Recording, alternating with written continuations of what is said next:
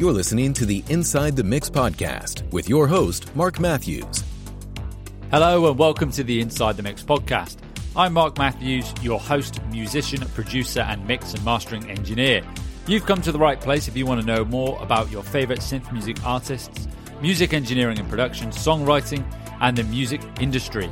I've been writing, producing, mixing, and mastering music for over 15 years, and I want to share what I've learnt with you. Okay, folks, welcome back to the Inside the Mix podcast. If you are a new listener of the Inside the Mix podcast, welcome, and don't forget to hit that subscribe button. And if you're a returning listener, welcome back. Now, in this episode, I'm very excited to welcome my guest today, Brian Hazard, aka Color Theory. So, Color Theory is a synth pop artist and professional mastering engineer with a passion for songwriting and producing, and has amassed more than 5 million streams across streaming platforms. Wow.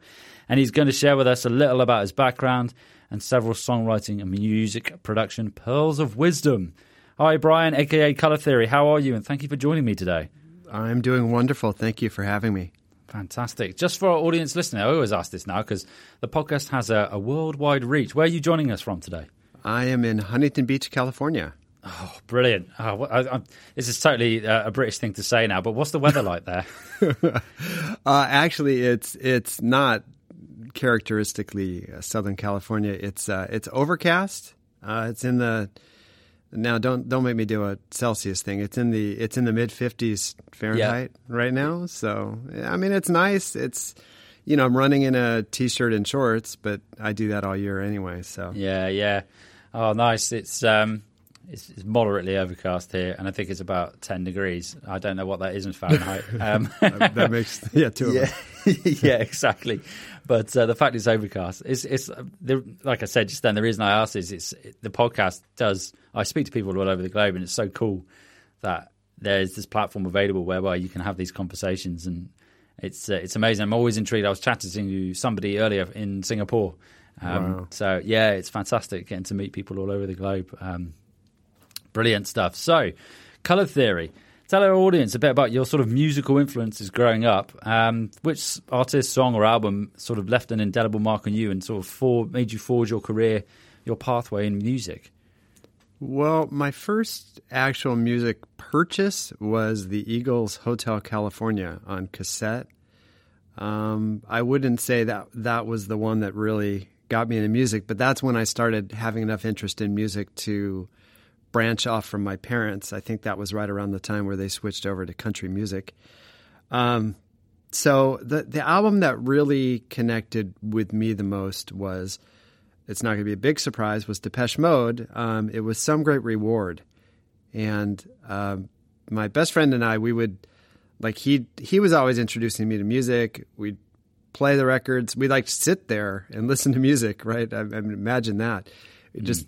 sit there with the sleeve open and the lyrics, and, you know, pretty soon we're singing along, and then sooner or later it's like, okay, well, I'm going to do the higher harmonies when we're singing along. I mean, it's pretty silly. So I had Somebody, of course, was the song that I really fell in love with, and I remember he had a typewriter. I know I sound really old, but it was old for the time too. His mom was a professional I don't know the proper transcriber. Way to say it. Transcriber, yeah, is that really it? So for medical records and stuff. So there's a typewriter, and I love those lyrics so much. I typed them up, and I took them home, and I dubbed it to cassette from his record, and I listened to it all the time. So that was really the branching off point for me. Amazing. I love the fact you mentioned Eagles Hotel California as well, because as soon as you said that, it sparked my sort of nostalgia for my music influence. And when I started playing guitar, the reason I sort of started playing was because I wanted to do the guitar harmonies from Hotel California at the end. I still haven't got around to actually doing it, to be fair. I then went and pivoted in various other directions. And then obviously you got the Depeche Mode influence there as well. And I think it's fair to say you can sort of hear that in your music. And we'll come on to that in a bit, but no, that's brilliant. That's brilliant. So, as actually a musician, do you have a particular instrument that you are sort of proficient with, or do you have multiple instruments? Yeah. Well, I'm very, very proficient at the piano, more proficient than I need to be because I actually got a degree in piano performance. So essentially I went to school to be a concert pianist, is what it comes down to, is what my day looked like. So, yeah, that's my main instrument. I played mallet percussion in the drumline and all the different instruments for different things. And I taught high school drumline for a few years. So, I'm decent at percussion and can manage the drum set. I got through Rock Band in expert mode, the whole thing. Fantastic. Can't play a lick of guitar. I think at one point I could play Message in a Bottle by The Police, which was actually pretty impressive. And I could kind of sing it, although by the end of the song, my voice was tired.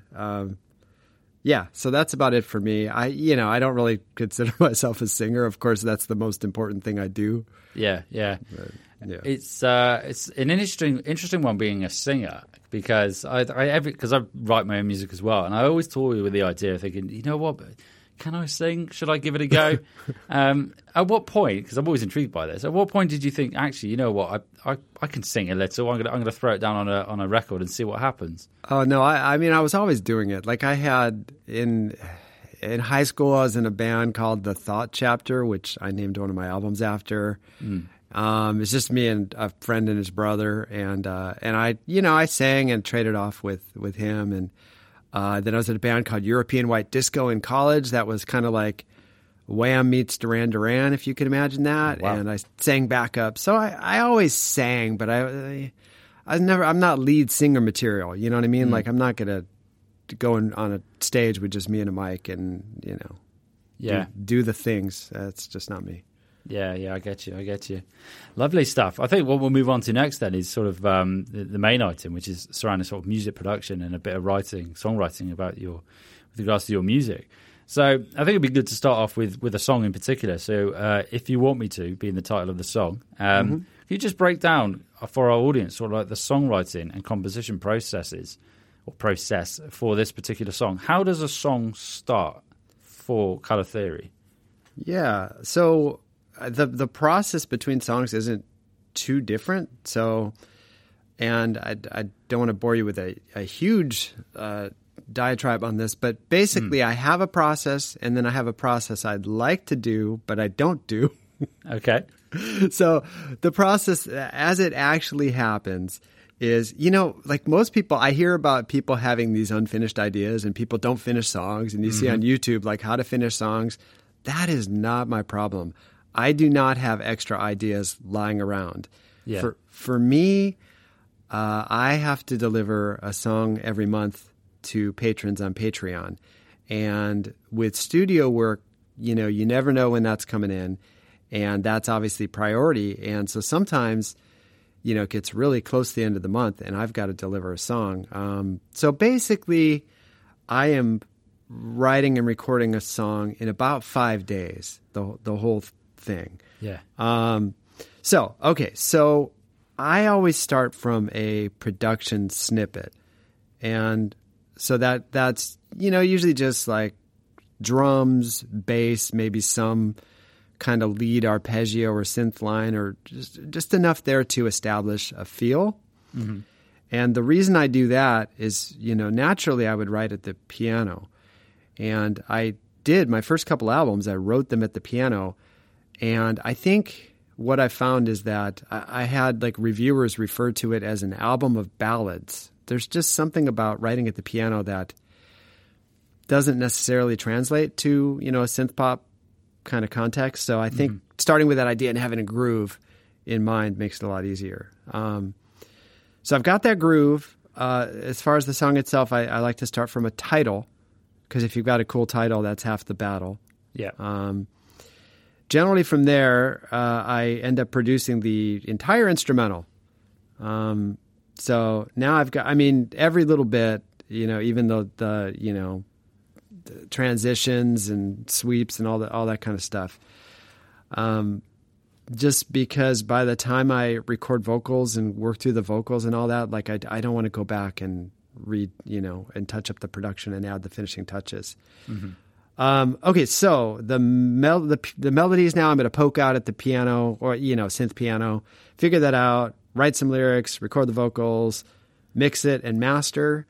And for me, the mastering is not a drawn out thing. It's really just compression, limiting, and dither, and anything else that needs to be addressed, I'm going to go back in the mix and fix it.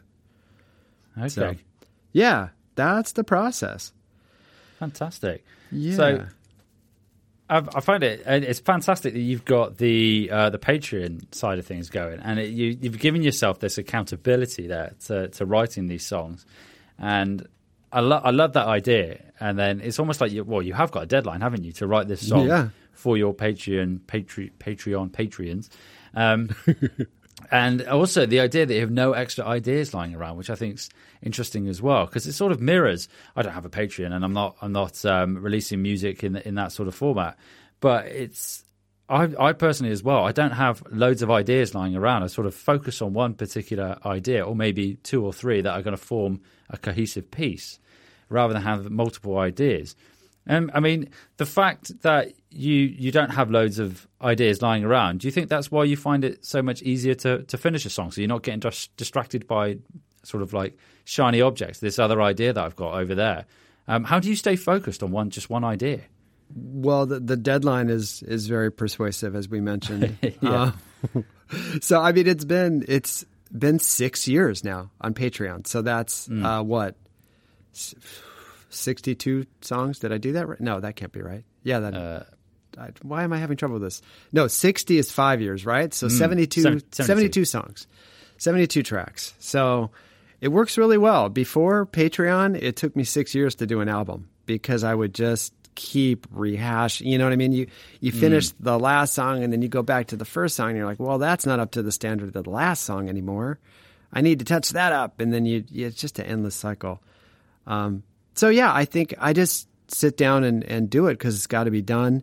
Mm-hmm. And I'm probably not going to abandon an idea because even if the song isn't great, it's still going to be up to a standard I establish. And if it's a patron exclusive, that's even kind of cooler. You know what I mean? Like, then that's something special that they get that nobody else gets to hear.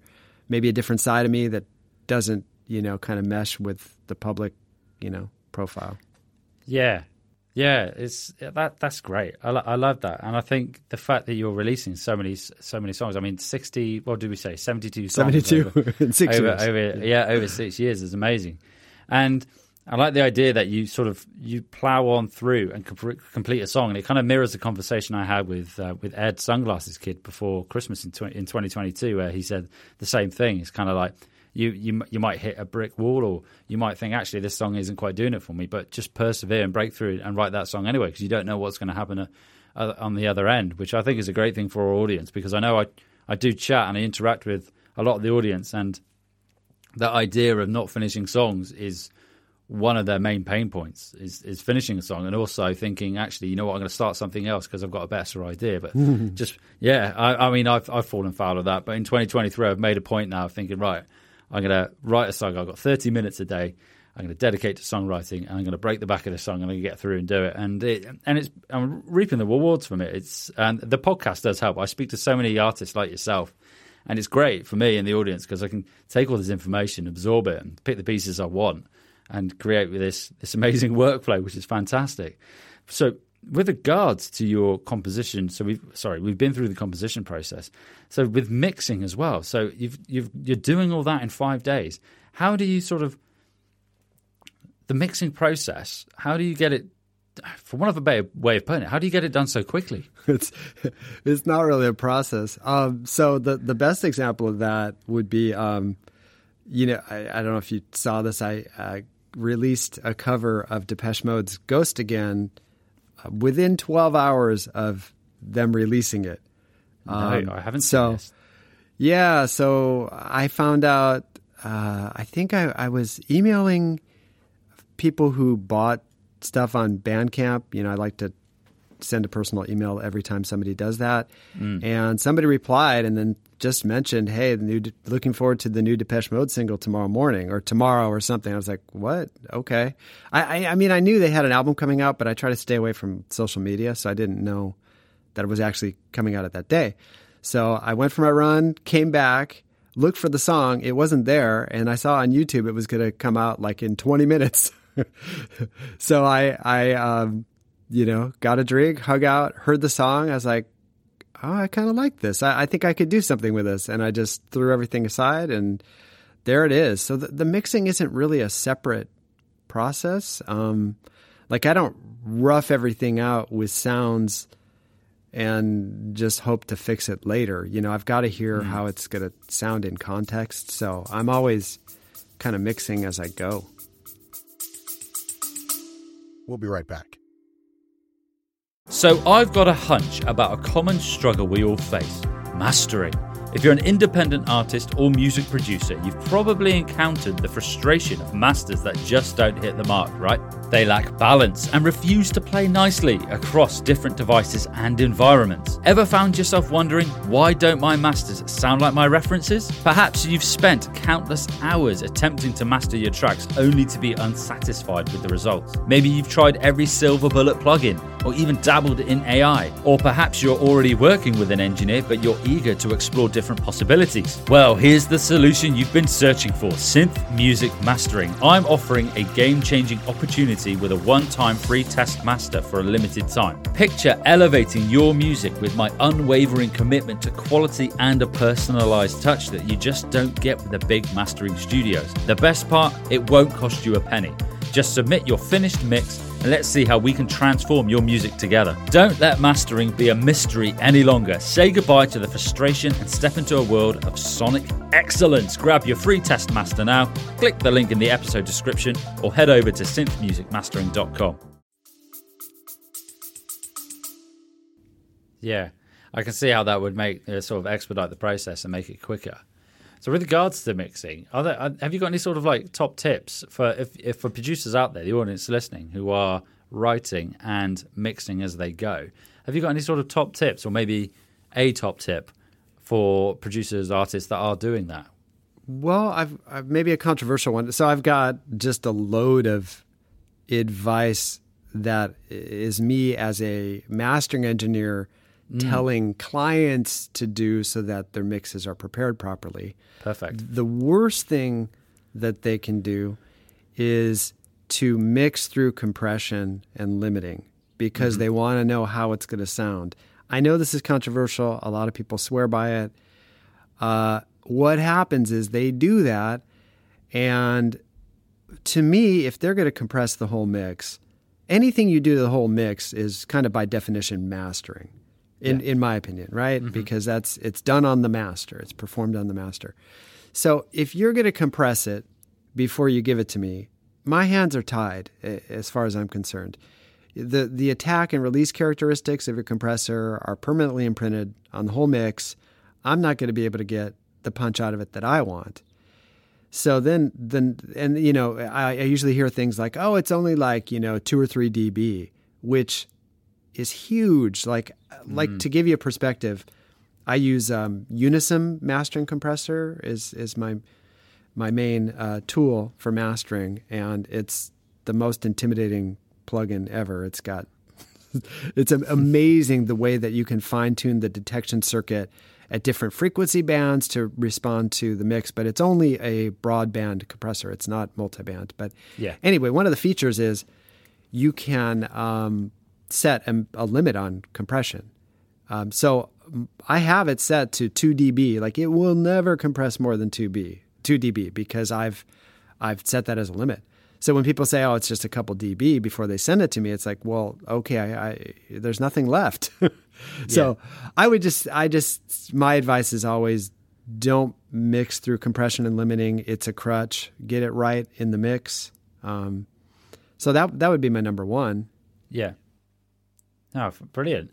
So What about, so not necessarily devil's advocate here, but sure. What about producers that are mixing into, I don't know, some form of like, I don't know, tape emulation or something like that? Would you advise... that's the worst. Would you advise then, like, leaving that mix bus empty? Yes. Yeah. Well, okay. So if you want, well, tape emulation, not so much. But I mean, if you want some sort of glue compression on the drum bus, I mean, go for it, of course. That's not what I'm saying. I'm not saying don't use a compressor anywhere in your mix. I'm just saying, of course. Yeah, just not on the master bus. Yeah. Tape emulation is, you know, it's compression, yes, somewhat, depending on how you hit it. It's adding harmonics, so it's a saturator, depending on how you hit it. I, again, would say if we want that color, it would be better for me to apply it after I do my other stuff. Yeah. There's a really cool, again, in Unisum, there's a little kind of button called Higgy, I think is how it's pronounced. I think it's like a Scandinavian thing. I don't know. I think it means sweet or something. But anyway, it's just a little kind of transistor circuit that accomplishes a lot of the same thing that just sounds amazing that, you know, if I get something that's really cold and sterile, it doesn't happen much these days, but, you know, like I just mastered a 20-year-old album and converters were different back then. So it really helped warm that up. So I've got tools on my end, of course, to do that. And I would just say, you know, what I do when somebody really insists on having that is I say, okay, can you send me the mix both ways with the tape emulation and without? And so I know what you're going for, and then I will do, hopefully prove to them that it was better without, but yeah, you know. Brilliant. So going back to what you said earlier then about when you're mixing, so you're effectively, and how when you're mixing your own music and then you master it thereafter, you mentioned there about you go back and fix in the mix rather than fix in the master. And obviously that makes perfect sense. So just to touch on your mastering chain again of what you're using in your particular mastering, for our audience listening, and if they are doing their mastering at home, this sort of DIY mastering, have you got any advice? Maybe, again, a top tip if they're mastering their own music. What would be your top tip there? Well, okay. So if I ramble, you'll need to stop me. But no, I've got a little bit of a preach it kind of thing. So... I would stay away from AI mastering at all costs. I actually consulted on Lander's Engine for a while. And you've seen like the latest Ozone has basically AI mastering built in. Mm-hmm. So you get a little better idea of how it works. And those processes, and this goes for plugins like Gullfoss or Soothe 2. Mm. Any of these plugins that are in real time pushing your mix towards a certain spectral balance that they've predetermined is appropriate for your genre, right? So if you've got this, you know, EDM preset, then they've decided like here's a tonal shape for the whole mix that we see across the number of EDM hits, which I mean the methodology sounds like it makes sense, right? So yeah. We want it to sound like a hit, so let's just keep pushing your mix in that direction the whole time. Where it falls apart, though, is, you know, if you've got, say, the third verse, you drop the kick out for 8 bars because, you know, you're trying to build up some tension and you want that to sound softer. Well, these plugins don't know that, so they're going to push, you know, the low end up now to try to get you towards that shape that really doesn't apply anymore. Or if the hi-hat drops out, you know, what now? Now we got to push all the highs, the sibilance is coming up. So just philosophically, it just doesn't make any sense. So that would be the main thing. So, you know, Ozone, like Isotope's really cool. Somebody from there emailed me like a few years ago and said, hey, is there anything from our collection you want? And I said, no. and then I think just like maybe 6 months ago, I saw the latest one, and there's a tool in there. I don't know if you've seen this. It you can specifically raise the level of the bass, the vocal, Yes. Or the drums. I have seen this, yep. And I was like, oh, that looks cool. So I said, hey, does that offer still stay on? Yep. They sent me a code for the full like top level Ozone. So I've experimented with that. I've used it. I used it on that 20-year-old record because, I mean, it was basically, you know, it was thrashed. I was just trying to, you know, get what I could from it. And there were some really interesting tools there. So the main thing there is if you're going to master yourself, like, you don't have to use all the modules. Yeah. And think really hard if you need multiband. Like, the real world is not multiband. We don't split things up and, you know, and bounce them off walls differently or, you know what I mean? Like, it's just, especially for people in the synthwave world, we're trying to, you know, create an 80 sound with tools that didn't exist. It just doesn't make a whole lot of sense. So I use broadband, as I mentioned, with Unisum compressor.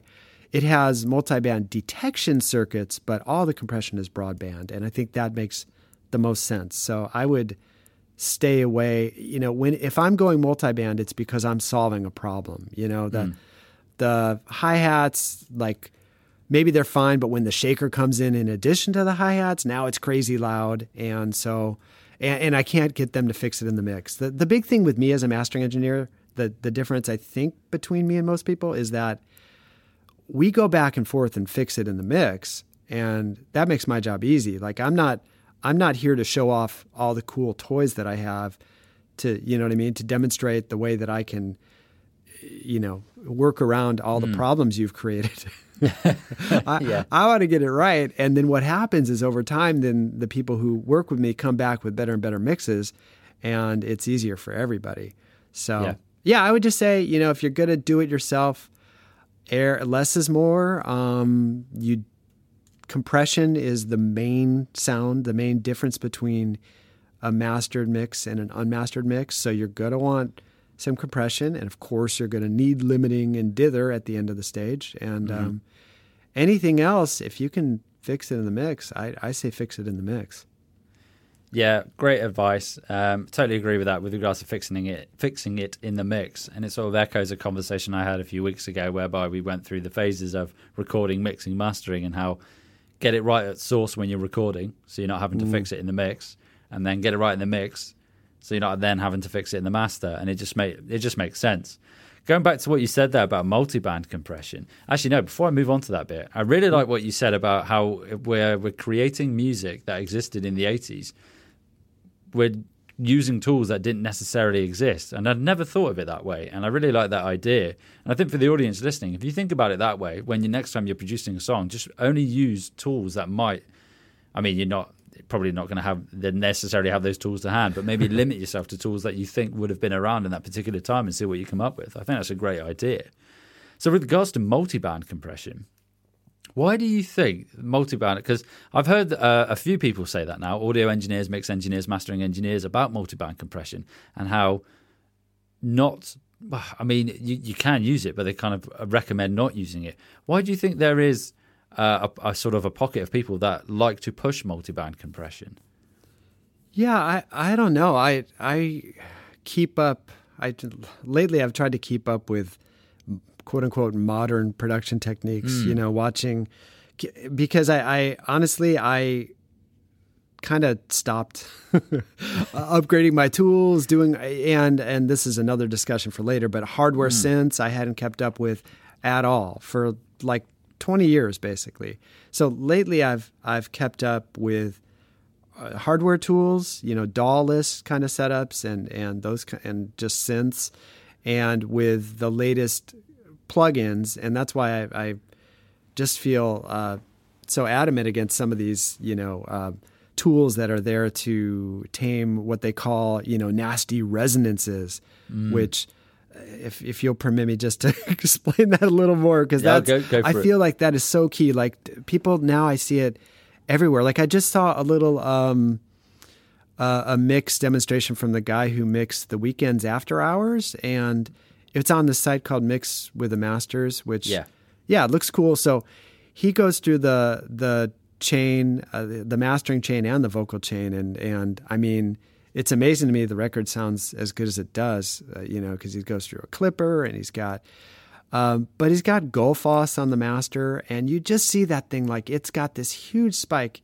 pushing up at 12K, like the whole way, bobbing up and down at 12K. And it's like, you know, in Gullfoss, you can actually restrict the frequency range so it doesn't, you know, that's obviously not what we want.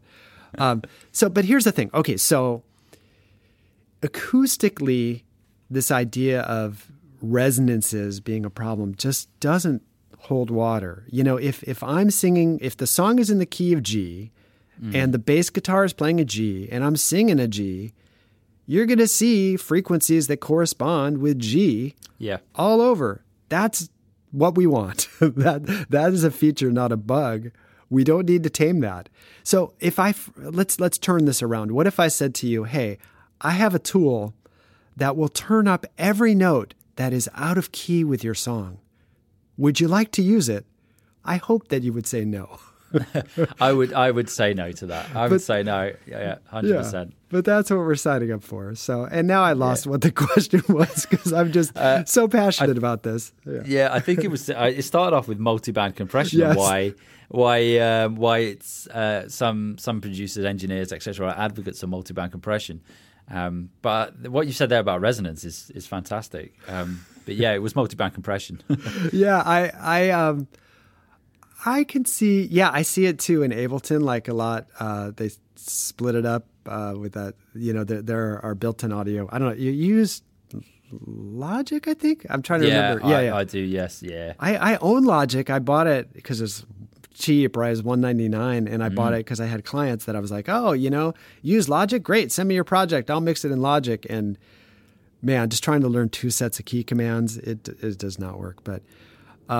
anyway, so the multiband thing, I mean, I used to kind of experiment with it in mastering, and it was interesting. It's arbitrary, of course, where you chop up the bands, and it can kind of make sense. Like if you, let's say you're recording a vocal and the vocalist is too close to the mic and you've got proximity effect and that's coming in more on the lower register, well, then sure, there's a particular frequency range that really is the problem. Let's do that. Another option then would be a dynamic EQ, right, where you can fine-tune just that frequency range and not necessarily chop up the whole spectrum into bands. So, I mean, obviously there are times where you want to treat certain frequency ranges and not others dynamically, and that can make sense. I just don't like... I mean, the worst was back in when the L3 came out, the Waves L3, right? Yeah. So you had the multiband limiter, and I was like, oh wow, this is amazing. And you turn it up, and it's like, oh, where did my bass go? You know, it just right, because most of the energy is in the low end, so So I would say that not to never use multiband, but to think really hard about why you need it for this application. And there are applications, but I very rarely reach for it.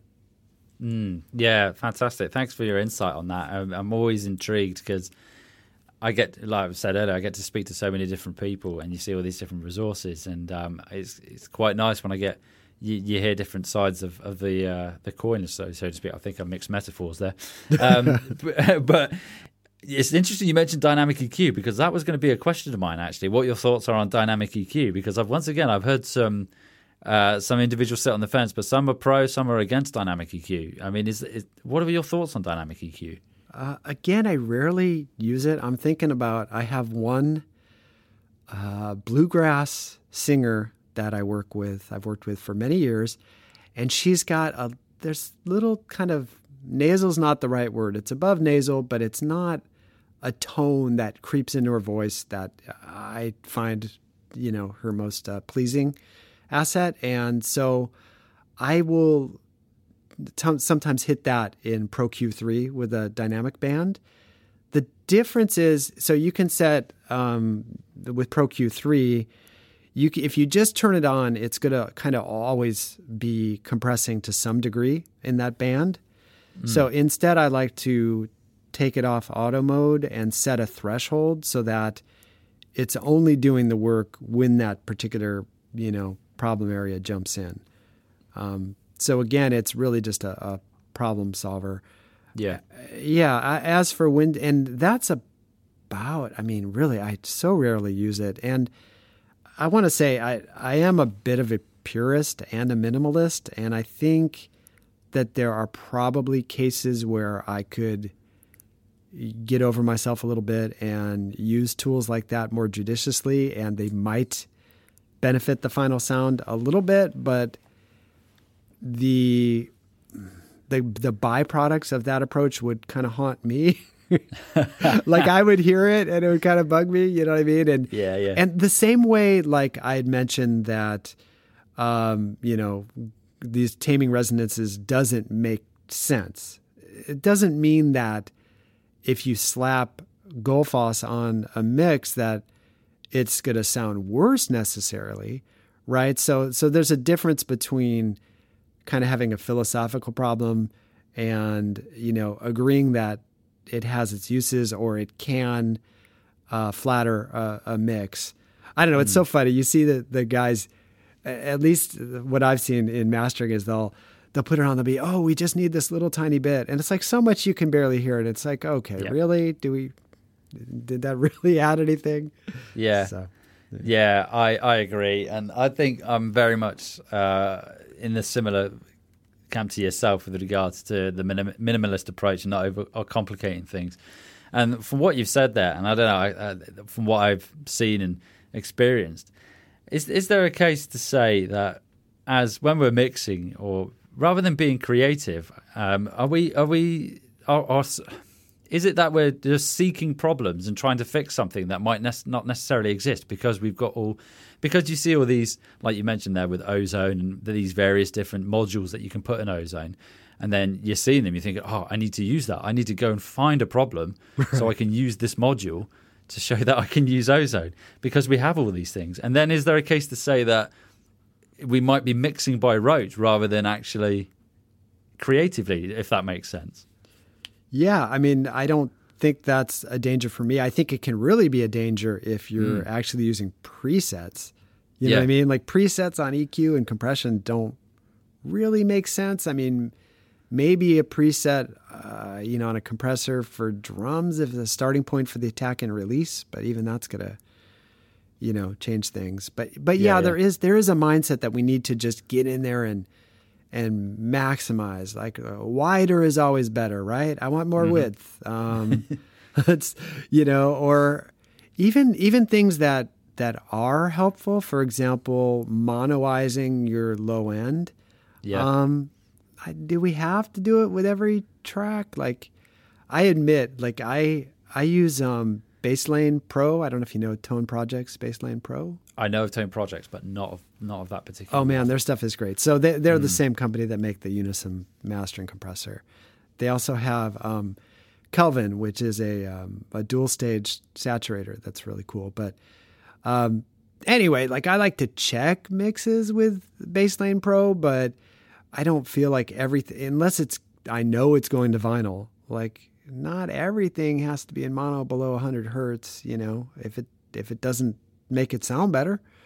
So yeah, I think we can maybe get a little dogmatic sometimes and or want to use all the toys, or I mean, I don't do this, but I could imagine going so far as to create a checklist, you know, for each element or each bus of things we need to put on or check for or fine tune. And I think in the end, as long as you're using your ears and as long as you don't, you're not listening to the same track 1,000 times and then trusting your ears, because we know how that works, right? You've got to kind of get in and get out to some degree before you lose your objectivity. So I think if you can trust your ears, work quickly, and in a perfect world, set it aside and come back in a month and double check the mix, then you're probably not going to go too far off base.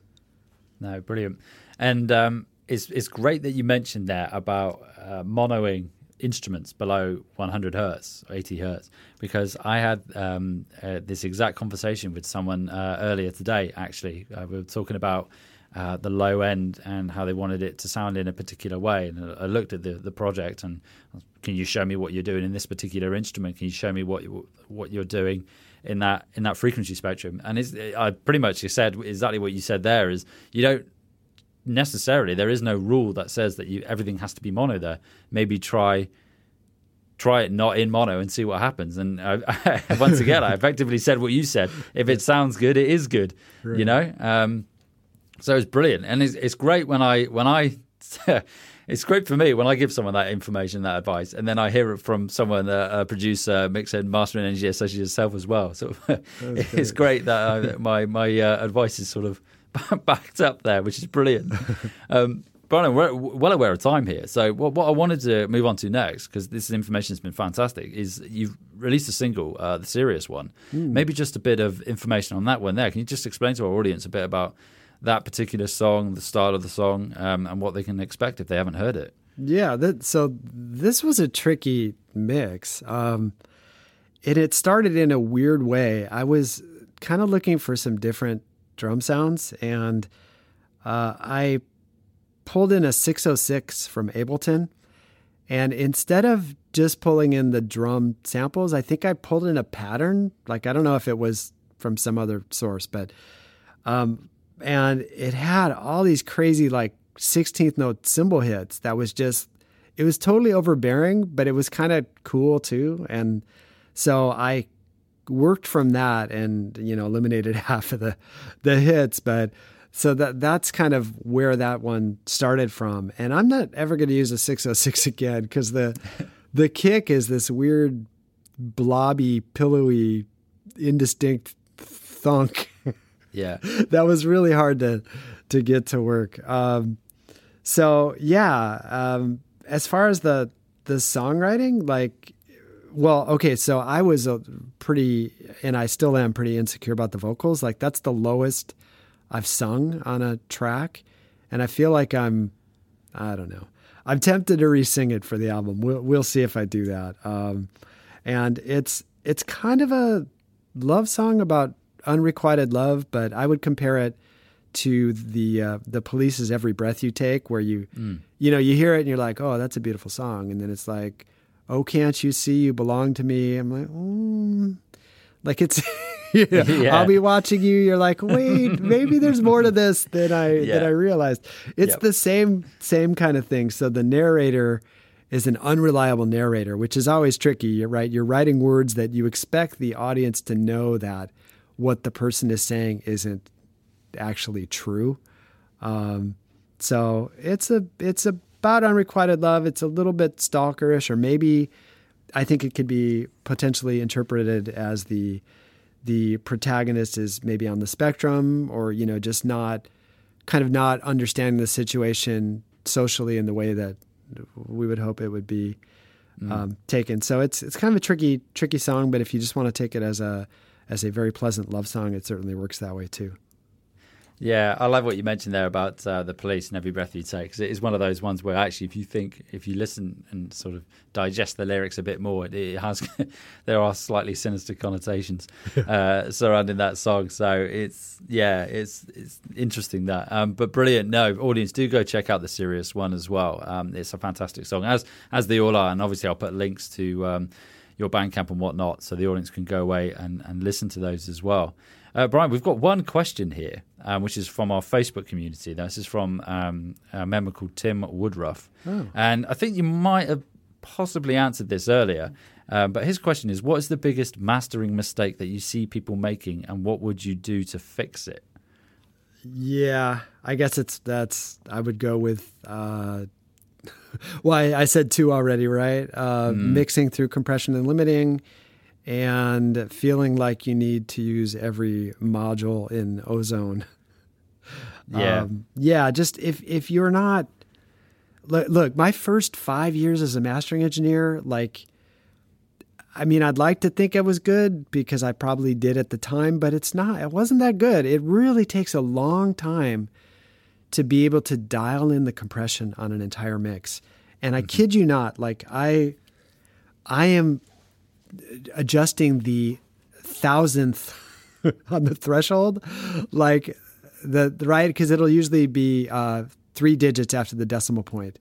Mm-hmm. And that last digit, you wouldn't think it would matter. You'd think it's trivial.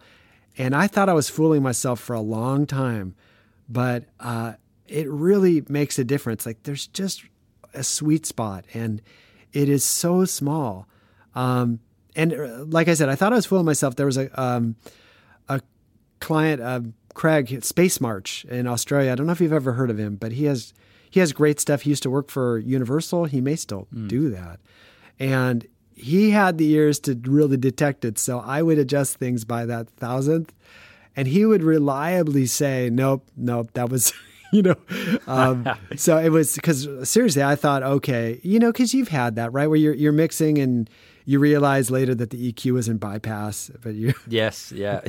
Yes. Yeah. We've all been there. Yeah. So anyway, yeah. So my point is that, it is a very delicate process. If you're not confident in what you're doing, and if you haven't been mastering for a long time, you're probably not doing your best. At least try to minimize the potential damage. Don't compress more than 1 to 2 dB tops. Any problem you hear, if it can be fixed in the mix, fix it in the mix. I would say don't master louder than -9 LUFS. Mm-hmm. If that can be a really good test, actually. If I have a mix that I pull in and I master it at a volume that sounds about right, and then I pull it and I look and it's like, wow, it's like -7 LUFS. That probably means that there's work to be done in the mix. Like, things aren't balanced right. If you've got a good mix, the exception I would say is a sustained, like respace, something like that, that's going to soak up a lot of energy. Mm-hmm. But for most mixes, if you can't get it sounding good at -9 LUFS, then you've got, go back into the mix. And for me, that means, bringing down the kick, bringing down the bass. I always want more, but I got to bring it down, because that's where a lot of that energy gets eaten up. Mm. Excellent advice. Yeah, brilliant. And it's great that you mentioned that about the -9 LUFS as well, because that is...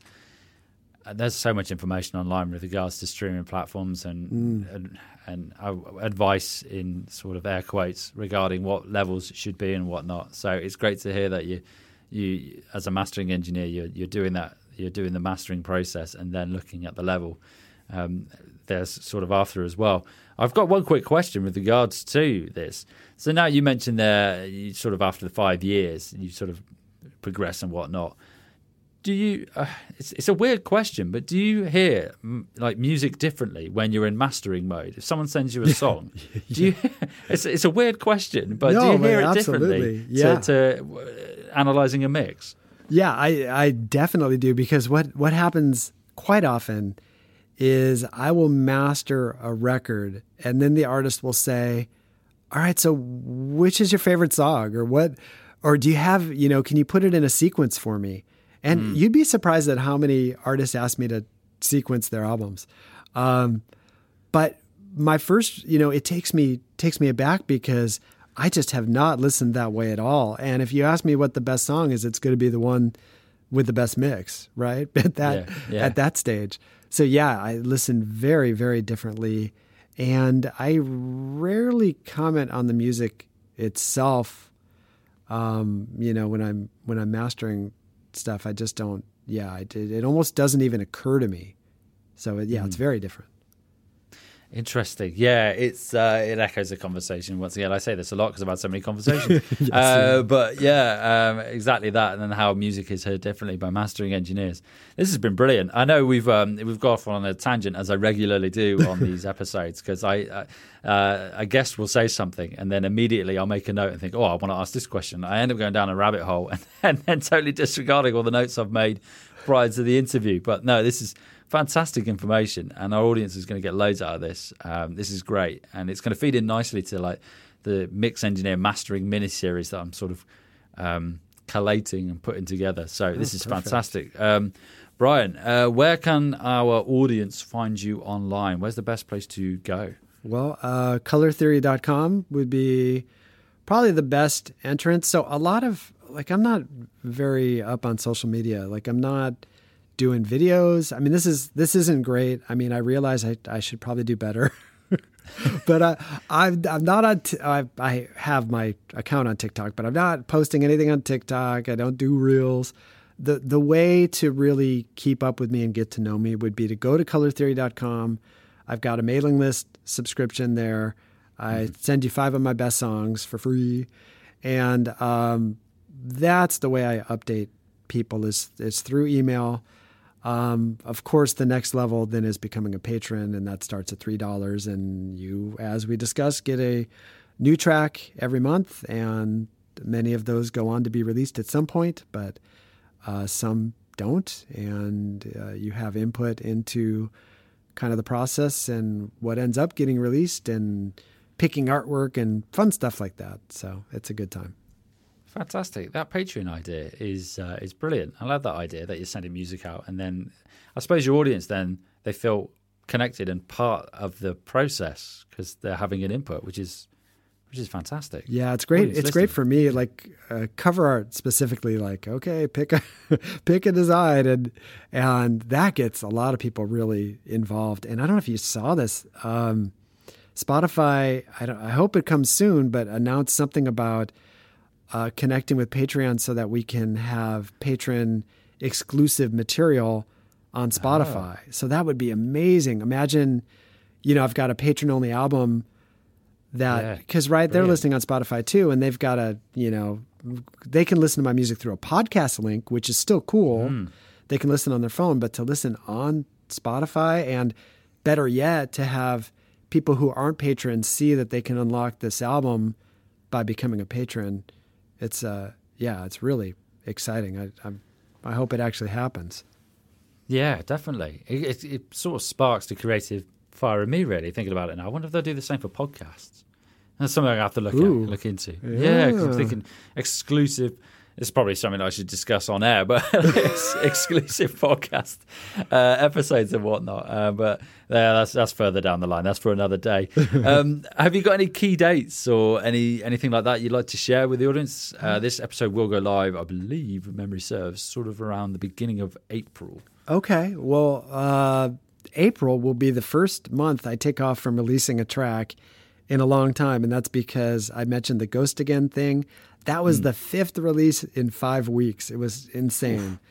And I need a break, and you need a break. And but what I'm going to try to do, and this is the first time I'm saying it out loud, so now it may have to happen, is I want to do another free plus shipping and handling offer. So I was thinking of giving away CD copies of The Majesty of Our Broken Past, which is kind of my big synthwave album from 2018.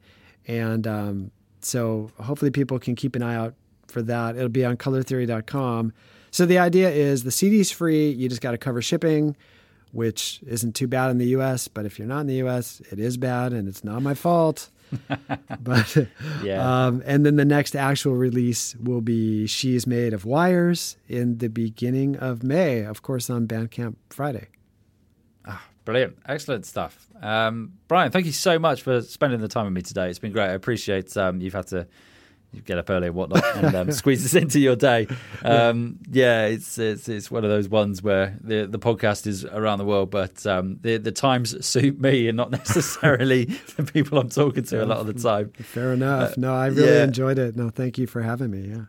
No, it's been brilliant. It's been great to pick your brains and sort of hear more about your story at the beginning, and also your advice with regards to music production, mixing, and specifically mastering as well, because I think this year on the podcast, the previous sort of 60 episodes haven't really touched on mastering at all. And it's been great that in 2023 there's been this episode, there was a previous one earlier in March, I think it was. So it's great to now have some mastering insight as well, because I know there are a lot of producers out there and artists who are doing it themselves and not necessarily know where to begin, or I've been misinformed. So it's fantastic to have you on chatting about that as well.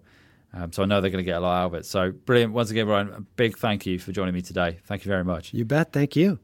I'll speak to you soon. Whoa! Before you go, make sure to snag your free test master from Synth Music Mastering.